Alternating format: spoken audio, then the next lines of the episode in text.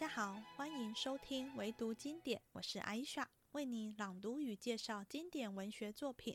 欢迎追踪唯读经典 FB 粉丝专业，收看更多补充资讯。开始之前，我们先说一下这一回的故事。上一回，也就是上一季的最后一回，元春省亲王回宫去了，因为还在正月年节之中，贾珍请了戏班子，邀大家看戏取乐。宝玉看一看，觉得无趣，想起曾在这里的书房看过一幅美人画，担心画中的美人寂寞，便想去探望她，做个伴。不料走到书房外，听到里面有喘气声，吓了一跳，以为美人活过来了。一看，原来是小厮明烟与一个小丫鬟正在爱爱，便冲进去骂他们，怎么可以在白天在这种地方做这种事？后来宝玉觉得无聊，不知要做什么好。便提议去袭人家里探望，看袭人回家过年都做些什么事。宝玉的大驾光临，把袭人一家吓坏了。毕竟家里不比贾府干净讲究，袭人还是仔细张罗宝玉的座椅、暖炉等东西，要他坐坐就赶快回去，以免被发现惹出事来。宝玉不在家的时候，刚好李奶妈来看望宝玉，看不惯那些丫鬟们过年期间玩乐。在发牢骚，然后看到苏洛这碗好东西，便说怎么没有人送去给他吃？得知是宝玉特地留给袭人时，便大发雷霆，骂袭人不是东西，说自己的血变成奶，辛苦把宝玉奶大，怎么会比不上袭人？硬是把整碗苏洛吃光光。晚上袭人回来，听到留给他的苏洛被李奶妈吃掉。赶在宝玉开口前说：“上次喜欢吃多了，一直拉肚子，后来不敢再吃了，被李奶妈吃掉刚好。”又说自己想吃栗子，要宝玉去剥，成功转移宝玉的注意。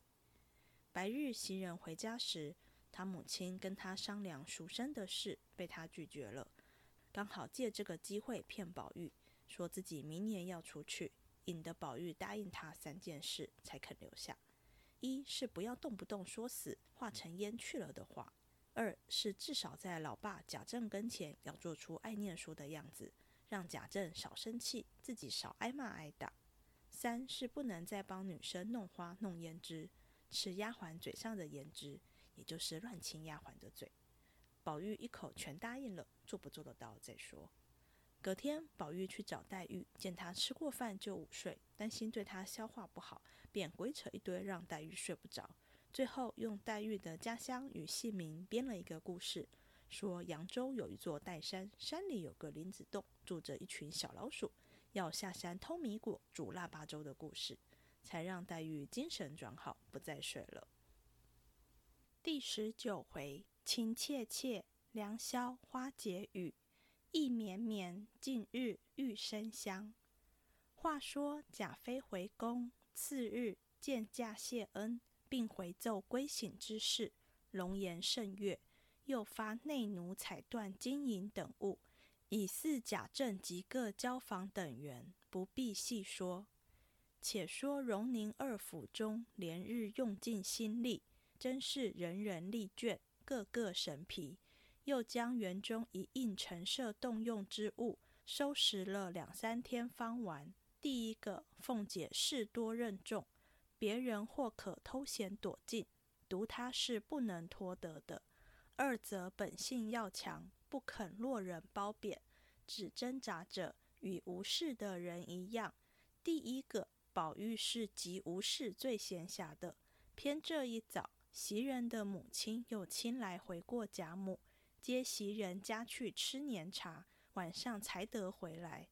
因此，宝玉只和众丫头们掷骰子、赶围棋、做戏，正在房内玩得没兴头。胡捡丫头们来回说：“东府里甄大爷来，请过去看戏，放花灯。”宝玉听了，便命换衣裳。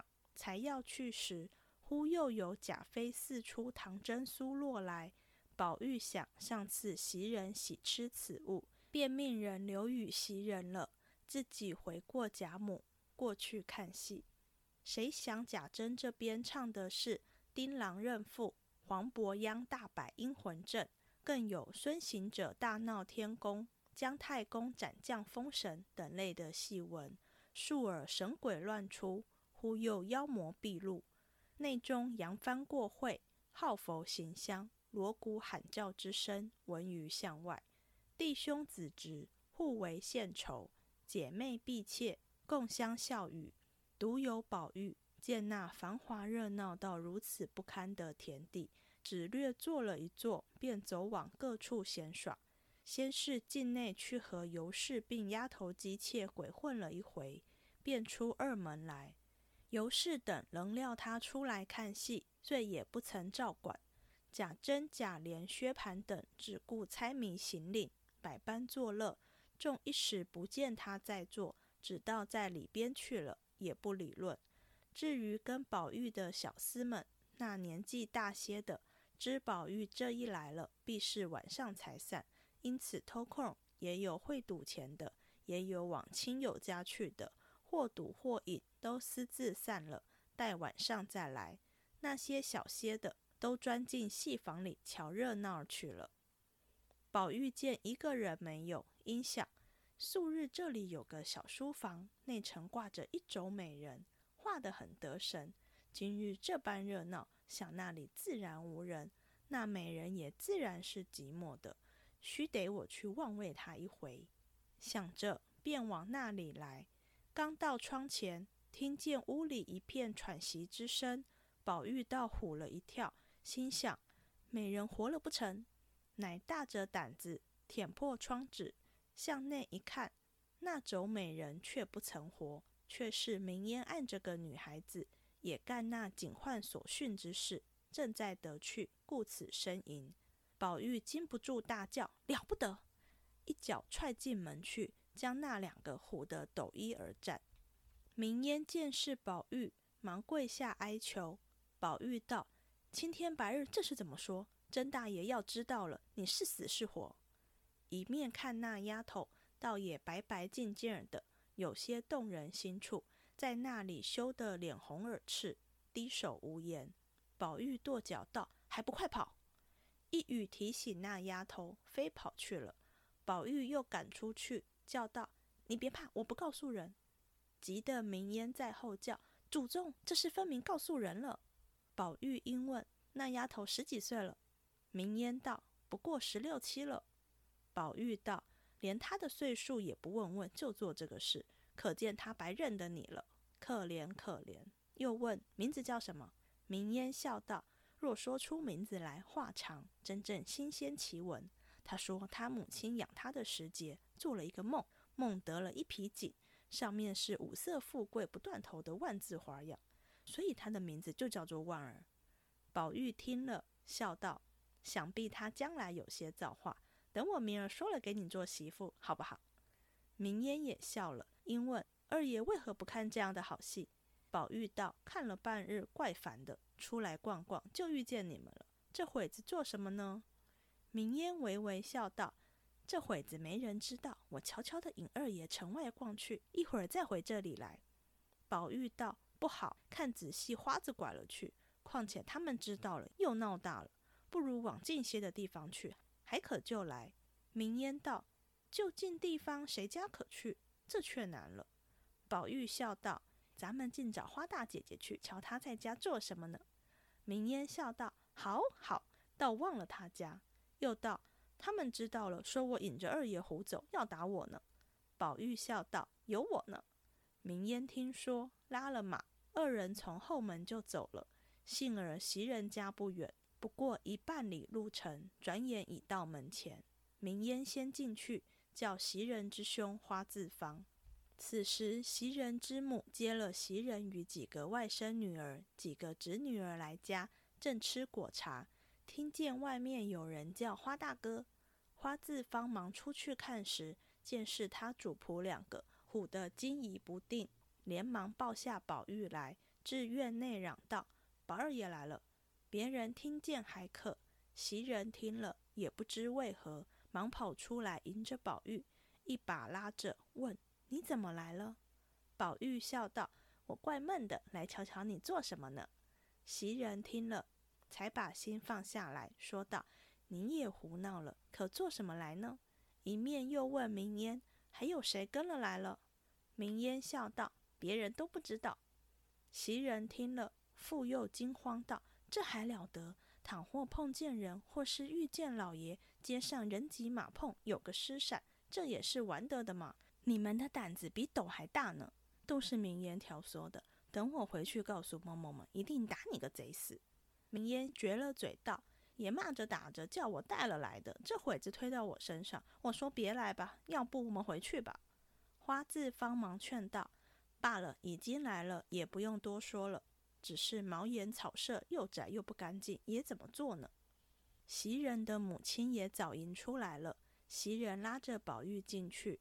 宝玉见房中三五个女孩，见他进来，都低了头，羞得脸上通红。花字方母子两个恐宝玉冷，又让他上炕，又忙令摆果子，又忙倒好茶。袭人笑道：“你们不用白忙，我自然知道，不敢乱给他东西吃的。”一面说，一面将自己的坐褥拿了来，铺在一个褥子上，扶着宝玉坐下，又用自己的脚炉垫了脚，向荷包内取出两个梅花香饼来。又将自己的手炉掀开焚上，人盖好，放在宝玉怀里，然后将自己的茶杯斟了茶，送与宝玉。彼时他母兄已是忙着齐齐整整的摆了一桌子果品来。袭人见总无可吃之物，因笑道：“既来了，没有空回去的理，好歹尝一点儿，也是来我家一趟。”说着，捏了几个松子瓤，吹去细皮。用手帕托着给他。宝玉看见袭人两眼微红，粉光荣华，因巧问袭人道：“好好的哭什么？”袭人笑道：“谁哭来着？才迷了眼揉的，因此便遮掩过了。”因见宝玉穿着大红金蟒狐叶箭袖，外罩十金貂裘排穗褂，说道：“你特为往这里来，又换新衣裳，他们就不问你往哪里去吗？”宝玉道：“原是甄大爷请过去看戏换的。”袭人点头，又道：“坐一坐就回去吧，这个地方不是你来得的。”宝玉笑道：“你就家去才好呢，我还替你留着好东西呢。”袭人笑道：“巧巧的吧，叫他们听着做什么？”一面又伸手从宝玉项上将通灵玉摘下来，向他姐妹们笑道：“你们见识见识，时常说起来都当稀罕。”恨不能一见，今儿可尽力儿瞧瞧，再瞧什么稀罕味，也不过是这么着了。说毕，递与他们传看了一遍，仍与宝玉挂好，又命他哥哥去雇一辆干干净净、严严谨谨的车，送宝玉回去。花字方道：“由我送去，起码也不妨了。”袭人道：“不为不妨，为的是碰见人。”花字方忙去雇了一辆车来。众人也不好相留，只得送宝玉出去。袭人又抓些果子给明烟，又把些钱给他买花炮放，叫他别告诉人，连你也有不是。一面说着，一直送宝玉至门前，看着上车，放下车帘。明烟二人牵马跟随，来至宁府街。明烟命驻车，向花字方道。须得我和二爷还到东府里混一混，才过得去呢。看人家疑惑。花字方听说有理，忙把宝玉抱下车来，送上马去。宝玉笑说：“倒难为你了。”于是仍进了后门来，俱不在话下。却说宝玉自出了门，他房中这些丫鬟们都索性自意的玩笑，也有赶围棋的，也有掷骰抹牌的，嗑了一地的瓜子皮儿。天奶母李某某拄拐进来请安，瞧瞧宝玉，见宝玉不在家，丫鬟们只顾玩闹，十分看不过，因叹道：“只从我出去了，不大进来，你们越发没了样了。别的嬷嬷越不敢说你们了。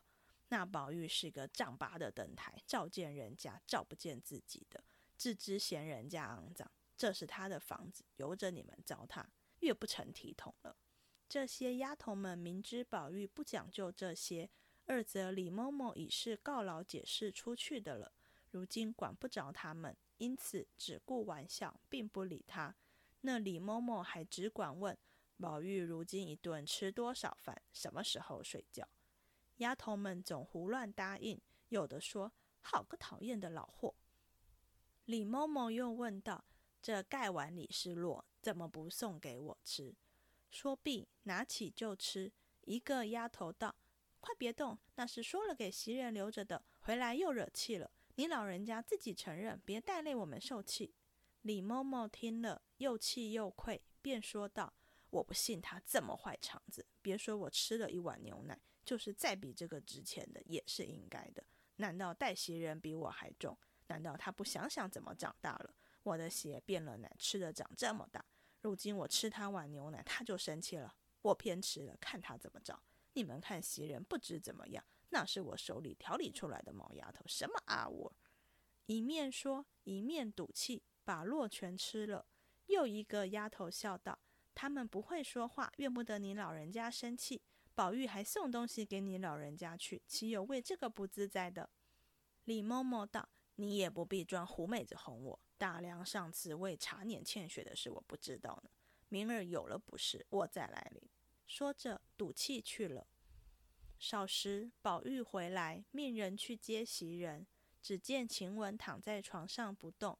宝玉因问：“可是病了，还是输了呢？”秋文道：“他倒是赢的，谁知李老太太来了，混输了，他气得睡去了。”宝玉笑道：“你们别和他一般见识，由他去就是了。”说着，袭人已来，彼此相见。袭人又问宝玉何处吃饭，多早晚回来，又带母妹问诸同伴姐妹好。一时换衣卸妆，宝玉命取苏洛来。丫鬟们回说：“李奶奶吃了。”宝玉才要说话，袭人便忙笑说道：“原来留的是这个，多谢费心。前儿我因为好吃，吃多了，好肚子疼，闹得吐了才好了。他吃了倒好，搁在这里白糟蹋了。我只想风干栗子吃，你替我剥栗子，我去铺炕。”宝玉听了，信以为真，方把酥络丢开，取了栗子来。志向灯下剥茧，一面见众人不在房中，乃笑问袭人道：“今儿那个穿红的是你什么人？”袭人道：“那是我两姨姐姐。”宝玉听了，赞叹了两声。袭人道：“叹什么？我知道你心里的缘故，想是说他哪里配穿红的。”宝玉笑道：“不是，不是，那样的人不配穿红的，谁还敢穿？”我因为见他实在好得很，怎么也得他在咱们家就好了。袭人冷笑道：“我一个人是奴才命罢了，难道连我的亲戚都是奴才命不成？定还要捡实在好的丫头才往你们家来？”宝玉听了，忙笑道：“你又多心了。我说往咱们家来，必定是奴才不成？说亲戚就使不得。”袭人道：“那也攀配不上。”宝玉便不肯再说，只是剥栗子。袭人笑道：“怎么不言语了？想是我才冒撞冲犯了你，明儿赌气花几两银子买进他们来就是了。”宝玉笑道：“你说的话叫人怎么答言呢？我不过是赞他好，正配生在这深宅大院里，没得我们这种浊物倒生在这里。”袭人道：“他虽没这样造化，倒也是娇生惯养的，我姨父姨娘的宝贝儿似的。”如今十七岁，各样的嫁妆都齐备了，明年就出嫁。宝玉听了“出嫁”二字，不禁又害了两声，正不自在。又听袭人叹道：“我这几年姐妹们都不大见，如今我要回去了，她们又都去了。”宝玉听这话里有文章，不觉吃了一惊，忙扔下栗子，问道：“怎么着？你如今要回去？”袭人道。我今儿听见我妈和哥哥商量，叫我再耐一年，明年他们上来就赎我出去呢。宝玉听了这话，越发忙了，因问：“为什么赎你呢？”袭人道：“这话奇了，我又比不得是这里的家生子儿，我们一家子都在别处，独我一个人在这里，怎么是个了手呢？”宝玉道：“我不叫你去也难呐。”袭人道：“从来没这个理。”就是朝廷宫里也有定例，几年一挑，几年一放，没有长远留下人的理。别说你们家，宝玉想一想，果然有理。又道：“老太太要不放你呢？”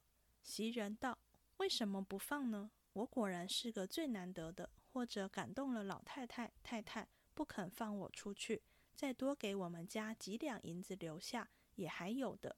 其实我又不过是最平常的人，比我强得多，而且多。我从小跟着老太太，先服侍了史大姑娘几年，这会子又服侍了你几年。”我们家要来赎我，正是该叫去的，只怕连身价也不要，就开恩放我去呢。要说为服侍的你好，不叫我去，断然没有的事。那服侍的好是分内应当的，不是什么奇功。我去了，仍旧又有好的了，不是没了我就使不得的。宝玉听了这些话，竟是有趣的理，无留的理，心里越发急了，因又道。虽然如此说，我的一心要留下你，不怕老太太不和你母亲说，多多给你母亲些银子，她也不好意思接你了。袭人道：“我妈自然不敢强，且慢说和她好说，又多给银子，就便不好和他说，一个钱也不给，安心要强留下我，他也不敢不依。但只是咱们家从没干过这以势仗贵霸道的事，这比不得别的东西。”因为喜欢，加十倍利弄了来给你，那卖的人不吃亏，就可以行得的。如今无故凭空留下我，与你又无益，反叫我们骨肉分离。这件事，老太太、太太肯行吗？宝玉听了，思忖半晌，乃说道：“依你说来说去，是去定了。”袭人道：“去定了。”宝玉听了，自思道。谁知这样一个人这样薄情无义呢？乃叹道：“早知道都是要去的，我就不该弄了来，临了剩我一个孤鬼。”说着，便赌气上床睡了。原来袭人在家听见他母兄要赎他回去，他就说：“至死也不回去。”又说：“当日原是你们没饭吃，就剩了我还值几两银子，要不叫你们卖，没有个看着老子娘饿死的理。”如今幸而卖到这个地方，吃穿和主子一样，又不招打木骂。况如今爹虽没了，你们却又整理的家成业就，复了元气。若果然还艰难，把我赎出来，再多掏摸几个钱也还罢了。其实又不能了，这会子又赎我做什么？全当我死了，再不必起赎我的念头了。因此哭了一阵。他母兄见他这般坚持。自然避不出来的了。况且原是卖倒的死气，明仗着贾宅是慈善宽厚人家，不过求求，只怕连身价银一并赏了，还是有的是呢。二则贾府中从不曾作见下人，只有恩多威少的，且凡老少房中所有亲事的女孩子们，更比待家下众人不同。平常寒薄人家的女孩子，也不能那么尊重。因此，他母子两个就死心不赎了。伺候忽然宝玉去了，他两个又是那个光景，他母子二人心中更明白了，越发一块石头落了地，而且是意外之想，彼此放心，再无别意了。且说袭人自幼见宝玉性格异常，其淘气憨玩出于众小儿之外，更有几件千奇百怪、口不能言的毛病。近来仗着祖母溺爱，父母亦不能十分严谨拘管，更觉放纵迟当，任情自信，最不喜物证。每欲劝时，谅不能听。今日可巧有赎身之论，故先用骗词以探其情，以压其气，然后好下真规。今见宝玉默默睡去，知其情有不忍，气已馁惰。自己原不想栗子吃，只因怕为苏洛生事，又向那欠血之茶，是以假药栗子为由，混过宝玉不提就完了。于是命小丫头子们将栗子拿去吃了，自己来推宝玉。只见宝玉泪痕满面，袭人便笑道：“这有什么伤心的？你果然留我，我自然不肯出去。”宝玉见这话头儿活动了，便道：“你说说。”我还要怎么留你？我自己也难说了。袭人笑道：“咱们两个的好是不用说了，但你要安心留我，不在这上头。我另说出三件事来，你果然依了，那就是真心留我了。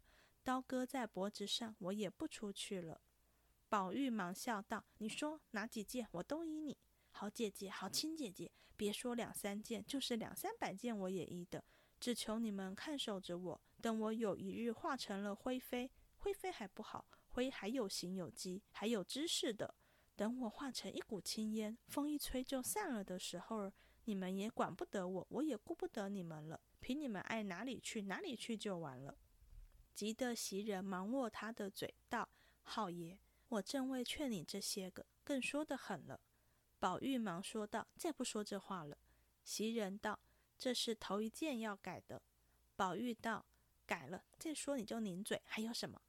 袭人道：“第二件，你真爱念书也罢，假爱也罢，只在老爷跟前或在别人跟前，你别只管嘴里混批，只做出个爱念书的样儿来，也叫老爷少生点儿气。”在人跟前也好说嘴，老爷心里想着，我家代代念书，自从有了你，不成忘不但不爱念书，已经他心里又气又恼了，而且被前面后混批评。凡读书上进的人，你就起个外号，叫人家路度，又说只除了什么明明德外就没书了，都是前人自己混编算出来的。这些话你怎么怨得老爷不气？不时时刻刻的要打你呢。宝玉笑道：“再不说了，那是我小时候不知天多高地多厚，信口胡说的。如今再不敢说了。还有什么呢？”袭人道：“再不许傍僧毁道的了。还有更要紧的一件事，再不许弄花弄粉，偷着吃人嘴上插的胭脂和那个爱红的毛病了。”宝玉道：“都改，都改。再有什么，快说吧。”袭人道：“也没有了。”只是百事检点些，不任意任性的就是了。你要果然都依了，就拿八人轿也抬不出我去了。宝玉笑道：“你这里长远了，不怕没八人叫你坐。”袭人冷笑道：“这我可不稀罕的，有那个福气，没那个道理，纵坐了也没趣儿。”二人正说着，只见秋文走进来说。三更天了，该睡了。方才老太太打发嬷嬷来问我，答应睡了。宝玉命取表来看时，果然真已只到子初二刻了。方重新灌输，宽衣安歇，不在话下。至次日清晨，袭人起来，便觉身体发重，头疼目胀，四肢火热。先时还挣扎得住，伺后挨不住，只要睡，因而合衣躺在炕上。宝玉忙回了贾母，传医诊视，说道：“不过偶感风寒，吃一两剂药疏散疏散就好了。”开方去后，令人取药来煎好，刚服下去，命他盖上被窝卧汗。宝玉自去黛玉房中来看事。彼时黛玉自在床上歇午，丫鬟们皆出去自便，满屋内静悄悄的。宝玉接起绣线软帘。进入里间，只见黛玉睡在那里，忙上来推她道：“好妹妹，才吃了饭又睡觉。”将黛玉唤醒。黛玉见是宝玉，因说道：“你你且出去逛逛，我前儿闹了一夜，今儿还没有歇过来，浑身酸疼。”宝玉道：“酸疼事小，睡出来的病大，我替你解闷，混过困去就好了。”黛玉只合着眼说道：“我不困。”只略歇歇儿，你且别出去闹会子再来。宝玉推他道：“我往哪里去呢？见了别人就怪你的。”黛玉听了，嗤的一声笑道：“你既要在这里，那边去老老实实的坐着，咱们说话。”宝玉道：“我也歪着。”黛玉道：“你就歪着。”宝玉道：“没有枕头，咱们在一个枕头上吧。”黛玉道：“放屁！”外面不是枕头，哪一个来枕着？宝玉出至外间看了一看，回来笑道：“那个我不要，也不知是哪个肮脏老婆子的。”黛玉听了，睁开眼起身，笑道：“真真，你就是我命中的天魔星，请枕这一个。”说着，将自己枕的推给宝玉，又起身将自己的再拿了一个来枕上。二人对着脸躺下，黛玉一回眼。看见宝玉左边腮上有纽扣大小的一块血迹，便欠身凑近前来，以手抚之细看，道：“这又是谁的指甲划破了？”宝玉倒身，一面躲一面笑道：“不是画的，只怕是刚才替他们淘成胭脂膏子溅上了一点。”说着便找绢子要擦，黛玉便用自己的绢子替他擦了，咂着嘴儿说道：“你又干这些事儿，干也罢了，必定还要带出幌子来。”就是舅舅看不见，别人看见了，又当做奇怪事、新鲜话去学舌讨好，吹到舅舅耳朵里，大家又该不得心静了。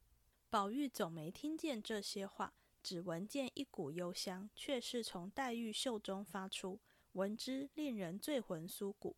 宝玉一把便将黛玉的衣袖拉住，要悄悄拢着何物。黛玉笑道：“这时候谁带什么香呢？”宝玉笑道。既如此，这香是从哪里来的？黛玉道：“连我也不知道，想必是柜子里头的香气熏染了，也未可知。”宝玉摇头道：“未必，这香的气味奇怪，不是那些香饼子、香球子、香袋儿的香。”黛玉冷笑道：“难道我也有什么罗汉真人给我些奇香不成？就是得了奇香。”也没有亲哥哥、亲兄弟弄了花儿朵儿、霜儿雪儿替我炮制，我有的是那些俗香罢了。宝玉笑道：“凡我说一句，你就拉上这些，不给你个厉害也不知道。从今日可不劳你了。”说着翻身起来，将两只手喝了两口，便伸向黛玉胳肢窝内两胁下乱挠。黛玉素性触痒不惊，见宝玉两手伸来乱挠。便笑得喘不过气来，口里说：“宝玉，你再闹我就恼了。”宝玉方住了手，笑问道：“你还说这些不说了？”黛玉笑道：“再不敢了。”一面礼病，笑道：“我有奇香，你有暖香没有？”宝玉见问，一时解不来，因问：“什么暖香？”黛玉点头笑叹道：“蠢材，蠢材！你有玉，人家就有金来配你。”人家有冷香，你就没有暖香去配他。宝玉方听出来，笑道：“方才告饶，如今更说狠了。”说着又要伸手，黛玉忙笑道：“好哥哥，我可不敢了。”宝玉笑道：“饶你不难，只把袖子我闻一闻。”说着便拉了袖子拢在面上，闻个不住。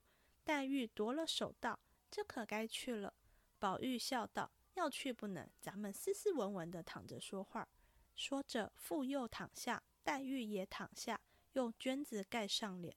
宝玉有一搭没一搭的说些鬼话，黛玉总不理。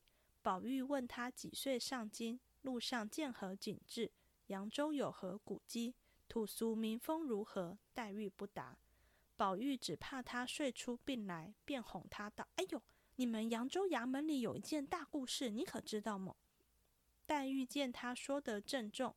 又且正言厉色，只当是真事，因问什么事。宝玉见问，便忍着笑，顺口周道：“扬州有一座岱山，山上有个林子洞。”黛玉笑道：“这就扯谎，自然也没听见这山。”宝玉道：“天下山水多着呢，你哪里都知道。等我说完了，你再批评。”黛玉道：“你说。”宝玉又周道。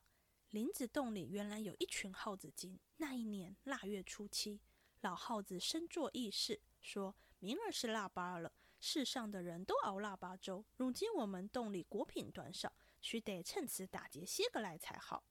乃拔令箭一支，遣了个能干小耗子去打听。小耗子回报，各处都打听了，唯有山下庙里果米最多。老耗子便问：米有几样？果有几品？小耗子道。米豆成仓，果品却只有五样：一是红枣，二是栗子，三是落花生，四是菱角，五是香芋。老耗子听了大喜，时时拔了一支令箭，问谁去偷米。一个耗子便接令去偷米，又拔令箭，问谁去偷豆。又一个耗子接令去偷豆，然后一一的都各领令去了，只剩了香玉，因又拔令箭，问谁去偷香玉。只见一个极小极弱的小耗子应道。我愿去偷香玉。老耗子和众耗子见他这样，恐他不暗恋，又怯弱无力，不准他去。小耗子道：“我虽年小身弱，却是法术无边，口齿伶俐，计谋深远。这一去，管比他们偷的还巧呢。众耗子忙问：“怎么比他们巧呢？”小耗子道：“我不学他们直偷，我只摇身一变，也变成个香芋，滚在香芋堆里，叫人瞧不出来，却暗暗的搬运，渐渐的就搬运进了。这不比直偷硬取的巧吗？”众耗子听了，都说：“妙却妙，只是不知怎么变。你去先变给我们瞧瞧。”小耗子听了，笑道：“这个不难，等我变来。”说毕，摇身说变，竟变了一个最标致美貌的一位小姐。众耗子忙笑道：“错了，错了！原说变果子，怎么变出个小姐来了呢？”小耗子现了形，笑道：“我说你们没见世面，只认得这果子是香玉，却不知严客林老爷的小姐才是真正的香玉呢。”黛玉听了，翻身爬起来，按着宝玉，笑道：“我把你这个烂了嘴的，我就知道你是编派我呢。”说着便拧，宝玉连连央告：“好妹妹，饶了我吧，再不敢了。我因为闻见你的香气，忽然想起这个故典来。”黛玉笑道：“饶骂了人，你还说是故典呢？”一语未了，只见宝钗走来，笑问：“谁说故典呢？我也听听。”黛玉忙让座，笑道：“你瞧瞧，还有谁？他饶骂了，还说是故典。”宝钗笑道：“哦，是宝兄弟哟。”怪不得他，他肚子里的固典本来多么，就只是可惜一件，该用固典的时候他就偏忘了。有今儿记得的，前儿夜里的芭蕉诗就该记得呀，眼面前人的倒想不起来。别人冷得了不得，他只是出汗，这会子偏又有了记性了。黛玉听了，笑道：“阿弥陀佛，到底是我的好姐姐，你一般也遇见对子了。”可知一环一棒，不爽不错的。刚说到这里，只听宝玉房中一片声，吵嚷起来。未知何事，下回分解。这一回有一半的篇幅都跟袭人有关，我们来聊一聊他是怎么样的人。我们在第一季第八集时说过，袭人处处有宝钗的风范，可视为宝钗的宠影。小时候我是属于永林扁学派的。自然也不是那么喜欢袭人，但开始出社会工作之后，慢慢对袭人有不同的看法。无论是从主管还是同事的角度来看，袭人的待人处事确实能有效维持工作场所的和谐，大事化小，小事化了，不会有事没事就惊动主子。这一集提了两次欠雪之茶，大家还记得是什么事吗？在第八回时。宝玉留了一碟豆腐皮包子给晴雯，问她吃了没有。晴雯不高兴地说：“被林奶妈来看到，拿回去给她孙子吃了。”接着倩雪端茶给宝玉，宝玉问：“怎么不是早上泡的风露茶？”倩雪说：“林奶妈想喝，就被她喝掉了。”惹得宝玉勃然大怒，倒霉的倩雪就这么被赶出贾府了。林奶妈自然知道倩雪是做了自己的替死鬼。所以这一集她在宝玉房中又提了这件事。这边说明一下，古代大户人家的母亲是不会用自己的母乳喂养小孩的，都要另外聘请刚生完小孩有母乳的奶妈来专门喂养这些公子小姐。所以虽然奶妈也是广义的下人，但却很受主子们敬重，在家里的地位也跟下人不一样。这也是为何第十六回贾琏的奶妈赵嬷嬷来。还被贾琏请上炕，与自己同桌共食。最后赵嬷嬷不肯，是坐在贾琏夫妇吃饭的炕下方，不像一般丫鬟或刘姥姥是另外吃的。不止如此，赵嬷嬷还受到凤姐殷勤的招待，说贾琏夹给她的食物，老人家咬不动，赶紧叫平儿去拿早上炖得很烂的猪脚来。因此。无论宝玉有多气李奶妈倚老卖老，乱吃他的东西，乱骂丫鬟们，他都不能怎样。别说不能禁止他来房中，连怒骂回嘴都是不能做的事。大家别忘了，此时李奶妈其实已经从贾府退休，是离职的员工哦。正因为奶妈有这样的地位，所以倩雪才会做了李奶妈的替死鬼。李奶妈这次又把宝玉留给袭人的酥萝吃掉。但袭人怕欠雪之事重演，又害哪一个倒霉的小丫头被赶出去，因此不像第八回的晴雯，把事实跟不满直接告诉主子宝玉，而是编了一个善意的谎言，让宝玉不会太惋惜东西被吃掉。接着袭人又说自己想吃的是栗子，转移宝玉的心思。他的极致，画一场灾难于无形，蛮厉害的。袭人的态度有点像受人之托，忠人之事。她原是贾母的丫鬟，后来因贾母觉得她稳重，才派给宝玉的，有点把宝玉跟他房中诸事交托他照管的用意。他就是代替主子，照顾好宝玉跟一整房的人事与杂事。袭人的心态与角色，与宝玉房中其他的大丫鬟。如晴雯、秋雯、麝月等不同，不只是服侍宝玉而已，因此他行为处事也跟他们不太一样，甚至还会力劝宝玉要奋发读书。这时袭人虽然已偷偷与宝玉发生过关系，但对主子而言，她还只是丫鬟，并没有纳她为妾的意思。后来袭人又编了个谎，说家人要把她赎身出去，以此让宝玉承诺她三件事。一是不要动不动说死，二是至少要假装爱读书，让父亲高兴；三是不要整日跟女孩子们弄花弄粉，常常把死挂在嘴上，很不吉利，长辈不爱听。不爱念书，惹父亲生气，也不是为子的孝道。整天在脂粉堆里打转，一点也不上进，完全不符合当时社会对男子的期许。平心而论，他提的事情都是符合那个时代对男子的基本要求。他可不是要求宝玉承诺他什么爱情誓言。有些读者会认为这反映袭人心机深沉，借由讨好真正的主子王夫人、贾母等，让自己有机会上位。别忘了，宝玉唯一的亲哥哥贾珠已经死了，因此宝玉就是贾政这房仅存的嫡子，父母亲所有的期望都在他一人身上。如果贾珠还在，父母亲可能还会稍稍纵容宝玉。袭人就是一直努力协助宝玉达成这样的期望，我相信这也是袭人自己信奉的价值观，不是只为了迎合主子而这么说这么做。我们可以不认同他的价值观，但他对宝玉的心意无可厚非。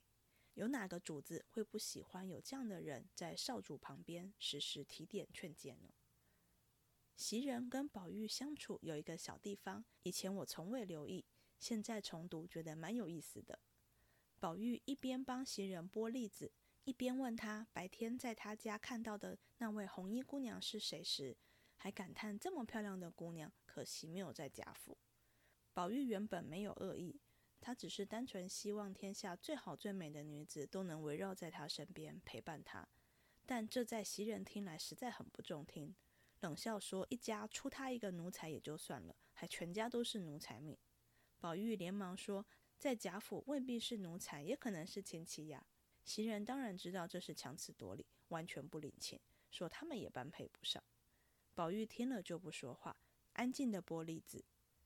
袭人见宝玉这样，他的反应是笑着问宝玉怎么了，是不是自己冲犯了他？就是他这个反应让我觉得很有意思。以前我只觉得他是下人，抢白了主子，赶快陪笑也很正常。但现在开始体会出这个反应背后的心意。年轻时谈恋爱，跟对方生气，总是要狠狠发脾气，发完了也不会想理对方，要等自己气消了再说。大家就这么僵在那里好几天。年纪比较大，谈恋爱就不是这样了。发泄完了还怕老公被激怒，就会试探性的示好一下，跟袭人一样，讲白了就是替双方做个台阶。老公跟宝玉都是很会接球的，这样才不会有隔夜仇。把小事越滚越成大事，我觉得这样的相处方式对维持感情的稳定性非常重要。感情要能维持，在意对方是很重要的。这听起来可能有点奇怪，但我以自己及观察亲人的经验，还真的就是自以为在意，但其实表现出来或别人感受到的全然不是这样。然后感情就是在这样的不经意下，一点一滴被消耗殆尽。这一回，除了袭人，另一位也占很多篇幅的人就是黛玉了。我们看到她与宝玉相处的点滴。宝玉喜欢与黛玉相处，固然是与她言语投机，但如同黛玉想睡觉，要他先去别处逛逛，他自己说的，见了别人就怪你的。这次来找黛玉，见黛玉刚吃过午饭就睡，担心她一来不消化伤身，二来白天睡多了导致晚上失眠反而更伤身，所以说什么也不让黛玉睡，拼命鬼扯说话。到最后宝钗来了，三人说话取笑，见黛玉睡意全消，才放心。这心意其实很深。到后面四十五回，大家已经搬入大观园了。一晚下雨，宝玉不顾天雨路滑，还来探望黛玉。进门劈头就问三件事。今天好些了吗？吃药了吗？吃了多少饭？问完还仔细端详黛玉气色才罢。每件都是非常小的事，但宝玉却慎重的挂念与关切，丝毫不觉得这是小事。这回，黛玉见宝玉脸上沾到了胭脂，也念了他一下，恰恰跟袭人对宝玉的规劝成对比。袭人的规劝是带着某种价值判断的，认为这个行为不好，应该改掉。但黛玉的意思不是这样，她着眼点在于宝玉做父亲不喜欢的事就算了，还留下尾巴，被有心人看到去跟父亲咬耳朵，又会惹出一段风波。意思是叫宝玉嘴巴擦干净，不是叫宝玉不要做这种事。相较于袭人、宝钗，黛玉是能接受宝玉真实样子的人，不是想把宝玉塑造成自己理想的样子，然后才觉得他好。爱一个人。不就应该是爱他真实的样子吗？不然爱的只是自己想象中的幻影，不是吗？但这好像也没有说的那么容易做到。很多时候，人们爱的还真的就只是自己理想中的样子。黛玉动不动就拿宝钗来酸宝玉，认为宝玉玉上的字“莫失莫忘，仙寿恒昌”，跟宝钗金锁片上的字“不离不弃，芳龄永继”恰成一对。具有天作之合的寓意，这当然是吃醋的表现。正因为他跟宝玉无法对婚事做主，所以黛玉的不安全感让他一再用吃醋的方式试探宝玉。此时他父母双亡，已经没有人可以为他做主了。虽然贾母也疼他，但贾母同时也是宝玉的祖母。如果他们的利益有冲突，自然是宝玉优先。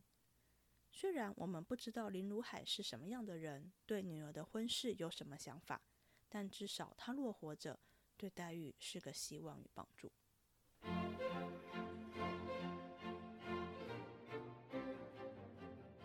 这一集结束了，希望你喜欢，我们下次见。